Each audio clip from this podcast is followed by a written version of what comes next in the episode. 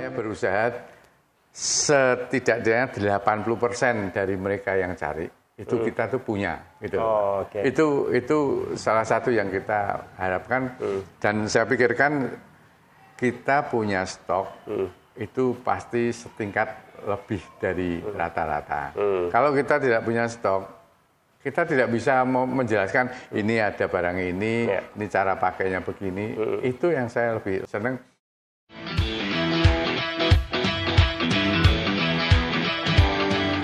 Brand Indie adalah program yang memberikan panggung untuk merek lokal berekspresi. Dari tahap ide sampai jadi karya yang punya makna. Saya Arif Rahman, selamat datang di Brand Indie. Oke, kali ini saya berada di Sanidata Indonesia, perusahaan penjual alat-alat kesehatan untuk rumah sakit, eh, apotek, dan kalau kita lihat di sini produknya ada sangat beragam, lebih dari 2000 varian produk ada di sini.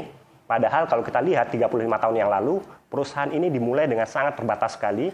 Produknya waktu itu cuma sebatas disposable, timbangan atau, produk-produk yang fast moving. Tapi dalam proses perjalanan waktu, perusahaan ini akhirnya bisa berkembang dengan jaringan distribusi maupun toko yang tersebar di beberapa daerah di kota Denpasar. Dan hari ini saya sudah ditemani oleh dua orang pemiliknya. Yang pertama Bapak Tri Katono Andreas, selaku perintis dari bisnis ini. Kemudian saya juga akan ditemani nanti oleh Robi Kartono. Beliau adalah generasi kedua dari penerus perusahaan ini yang akan membawa perusahaan ini ke depan.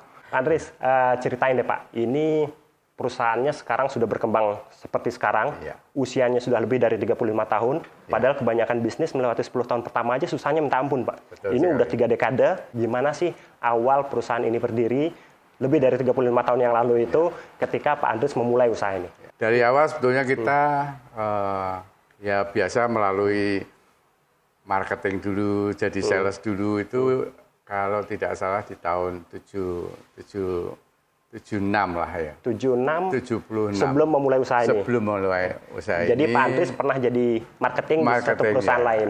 Kalau zaman dulu kan salesman lah. Kira -kira salesman, gitu. oke. Okay. Setelah berjalannya hmm. waktu pengalaman dari salesman itu tahun 76 hmm. selesai saya keluar dari perusahaan itu saya berdiri sendiri. Hmm. Itu, itu uh, awalnya berapa tahun Pak Andres pernah uh, bekerja sebagai salesman itu? Tiga tahun Pak. Masarin produk-produk alat-alat kesehatan. Betul sekali. Hmm. Ya, ya banyak sekali lah kita hmm. yang sampai dulu uh, meja operasi, pinset, yeah. Ya. uh, apa korentang yang iya, seperti ya, itulah ya. yang klaim-klaim gitu hmm. yang umum saja lah. Sampai 76, 77 hmm. uh, saya berdiri sendiri, hmm. tapi itu di masih di Semarang pak. Ya. 76 uh, sampai 84 saya uh, di Semarang. Okay. Juga apa marketing sendiri lah istilahnya uh, marketing sendiri ngepak sendiri ngirim sendiri uh, nagih sendiri gitu okay, lah okay. semuanya sendiri yeah. gitu sampai tahun 84 hmm. saya mulai start di Bali. Dari supplier bilang bahwa mereka akan buka cabang di Semarang, ya hmm. saya harus cari daerah yang masih belum ada oh, okay. uh, wilayahnya dia. Hmm. Saya cari ke Bali. Hmm. Jadi memutuskan untuk pindah ke Bali ya. waktu itu karena ya. uh, perusahaan yang lama sudah uh, udah berkembang di Semarang, iya. sementara Pak Andres mau cari yang iya. daerah iya. secara apa namanya geografi iya. belum banyak nih atau masih ada peluangnya untuk dijajaki di situ. Betul sekali. Jadi 84 itu hmm. di Semarang itu sudah terlalu banyak sekali hmm. sehingga saya berpikir oke okay lah saya harus cari uh, daerah yang memang kita belum terlalu hmm. banyak yeah. itu. Hmm. Kita cari ke Bali. Hmm Sampai di Bali ya kita masih masih sendiri juga. Hmm. Tahun ya, 84 itu. 84 itu. Okay. Masih ada Manuabe, masih uh. Manuabe, masih ada uh, apa Sari Dharma, eh, Sai Dharma kalau tidak salah itu. Oh, rumah sakit yang sudah rumah ada. Rumah sakit yang sudah iya, ada. Iya. Ya, hmm. masih hmm. seperti itu ya kita keliling aja lah tahun 84 hmm. itu lah. Hmm. Sampai uh, akhirnya ya teruslah berjalan di Jalan Sutomo itu. Hmm mulai 88 baru pindah ke Teguh. Jadi ke tempat yang sekarang ke ini. tempat sekarang ini, bukan tempat yang ini, tempat yang lama. Ya. Ya, Dan itu tahun waktu 88. ya, 88. Dan itu pun produk yang dijual masih rata-rata produk retail yang fast moving aja. Betul, betul sekali. Ya masih ada sepet, masih Pet, mungkin, eh, masker, timbangan masker, gitu Pak ya. iya. Karena Yang kalau sekarang kan care, home care itulah. Nah, benar. Ya. Kalau sekarang kan produknya sekarang kalau kita perhatiin nih Ya. eh, dari yang paling murah harga 2.500 Iya. ini ya Pak ya. Ya, yang 2500 bahasanya begini. Needle. Ini, Needle ya. Ya, terus Ah, kemu- ada apa infuser. Hmm. Ya, dari produk-produk yang Indonesia. Mhm. Sampai kemudian sekarang sudah punya produk eh, yang paling mahal kayak Ya, USG. USG, Ya. kemudian inkubator untuk bayi juga sudah ada saya lihat tuh Pak. Sudah, sudah. Kita inkubator sih tidak terlalu mahal yang yang Hmm. USG itu yang kita cukup cukup Eh, besar ya. gitu. Kalau yang sekarang ini kan masih yang Ya, ini ya. untuk showroom aja kita Ya. di sini ini. Jadi ini showroomnya semua di sini, Ya, produk-produk yang di Ya, eh, dipasarkan. ya di display. Ya. Sementara untuk gudangnya sendiri sebenarnya Pak Andres ada juga tempat lainnya. Ada di tempat lain. Hmm. Ya. Dan kalau kita lihat yang di sini showroomnya Pak, eh, apa sih yang membedakan showroom ini sama showroom eh, distributor Ya. lain? Memang cita-cita saya untuk membuat nyaman. Hmm. Si customer itu masuk nyaman, apa tertata rapi, Ya. mereka bisa melihat dengan ya ini kan display ini kan rasanya kan Ya. bukan seperti display yang Hmm, lama itu masih pakai aluminium, Ya, masih langsung Ya benar. itu. Kalau ini kan sudah enggak. Ya, ini ya, Ya. konsepnya semi supermarket Pak ya. Jadi Ya. semacam minimarket di mana orangnya bisa swalayan nih sendiri Betul. sebenarnya untuk eh, tinggal lihat barang, tunjuk, Ya. kemudian bisa ambil produknya.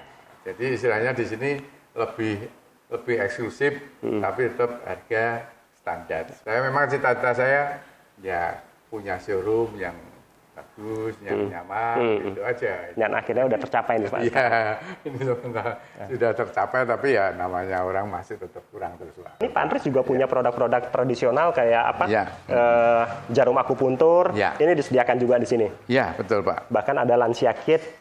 Eh, kemudian alat bantu untuk eh, CPR.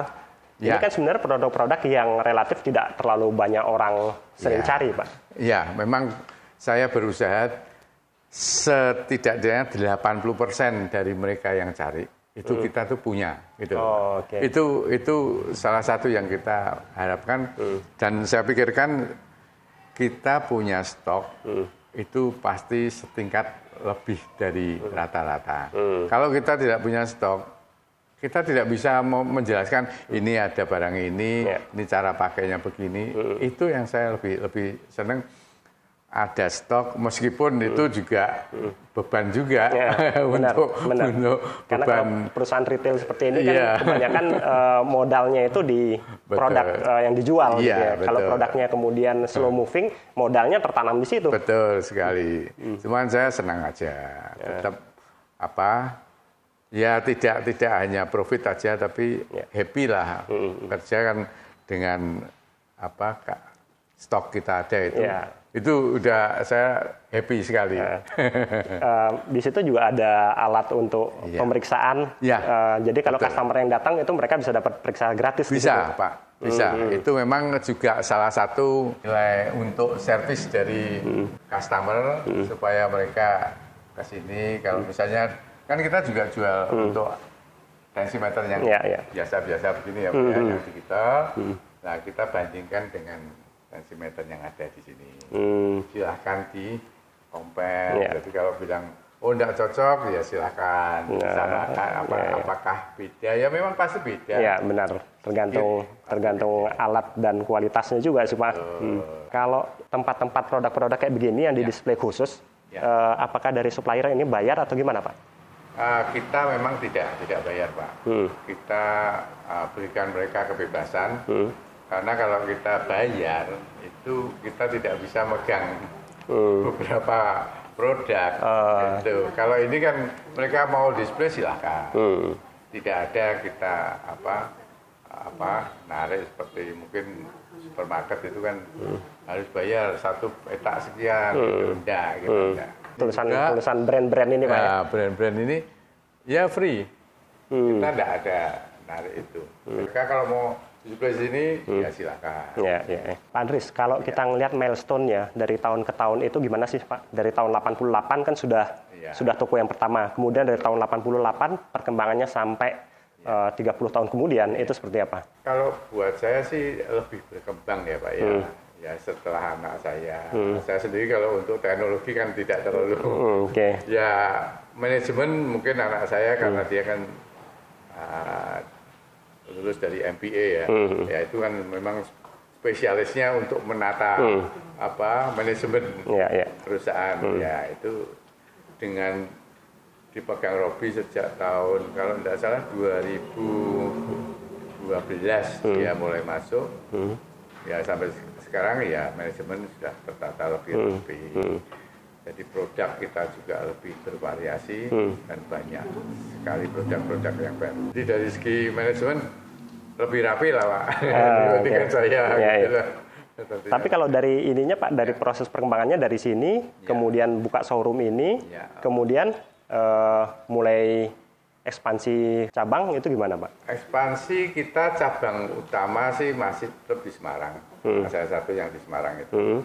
Uh, mereka mengembangkan masing-masing Pak. Hmm. Ya saya sebagai orang tua ya kita sudah lepaskan masing-masing. Hmm biar mereka mengupdate diri. Yeah. Yang Semarang wilayahnya Jawa Tengah sana, mm -hmm. yang Bali ya wilayahnya Bali. Mm. Jadi mereka membuat ya itu pun juga cita-cita saya mm. punya seperti Indomaret. Mm. Punya apa uh, uh, kayak kios ya Pak ya, ya mungkin ya. Outlet-outlet gitu. Ya, hmm. outlet. Hmm. Kita di Bali ini sudah ada outlet uh, di Denpasar ada uh, tiga tiga outlet hmm.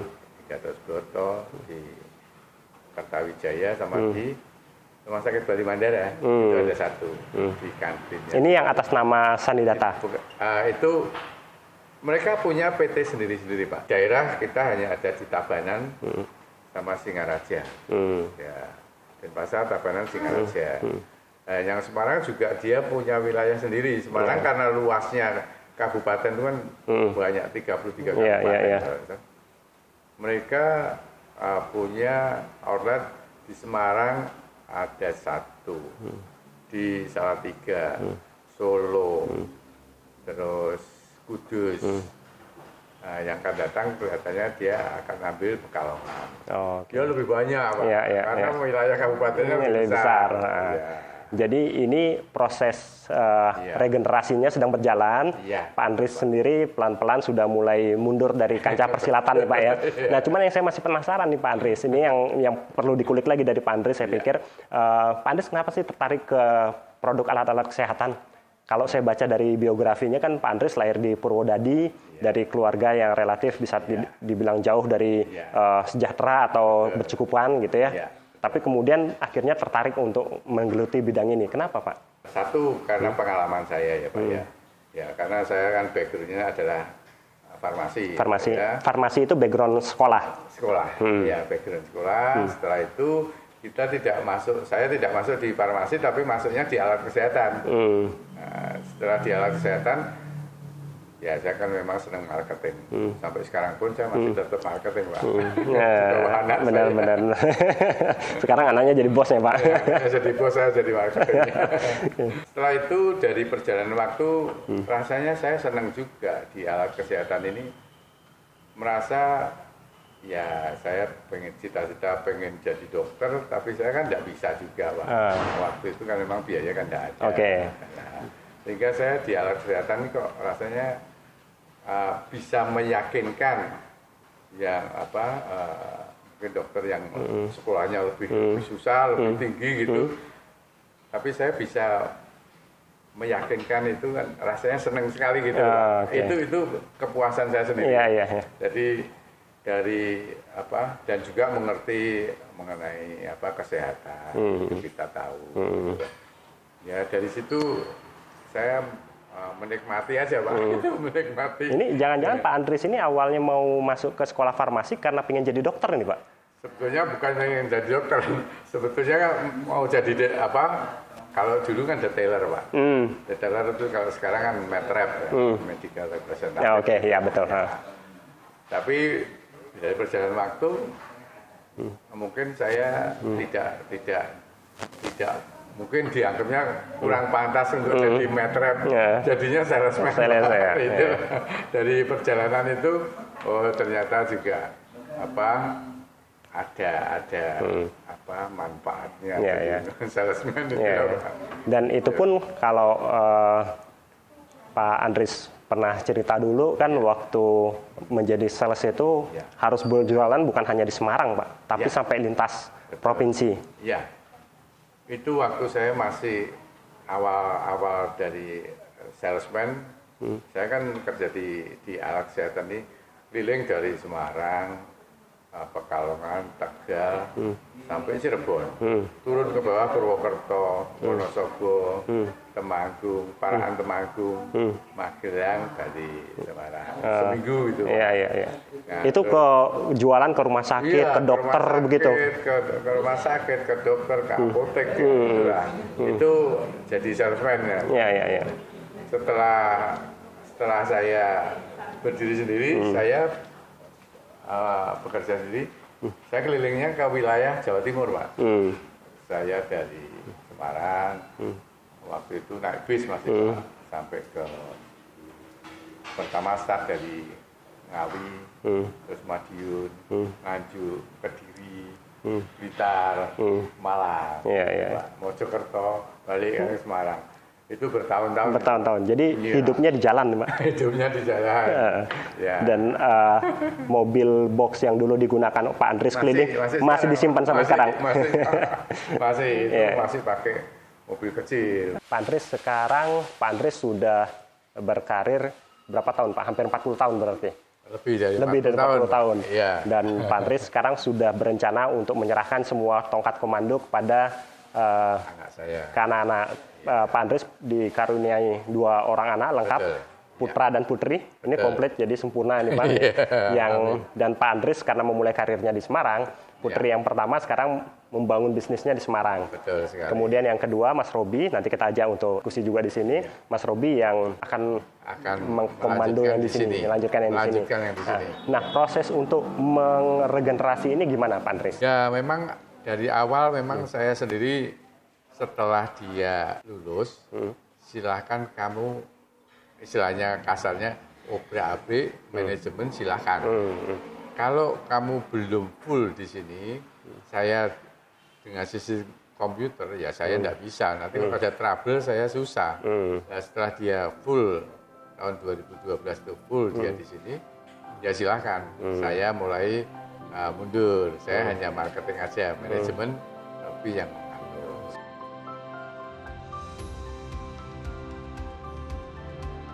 struktur organisasi kita perbaikan semuanya, job desk kita rapikan semua, kemudian kita uh, membuat istilahnya visi misi yang tertata. Karena melanjutkan dari bapak saya punya visi, uh, saya berpikir rasanya susah kalau visi ini tercapai dengan saya one man show.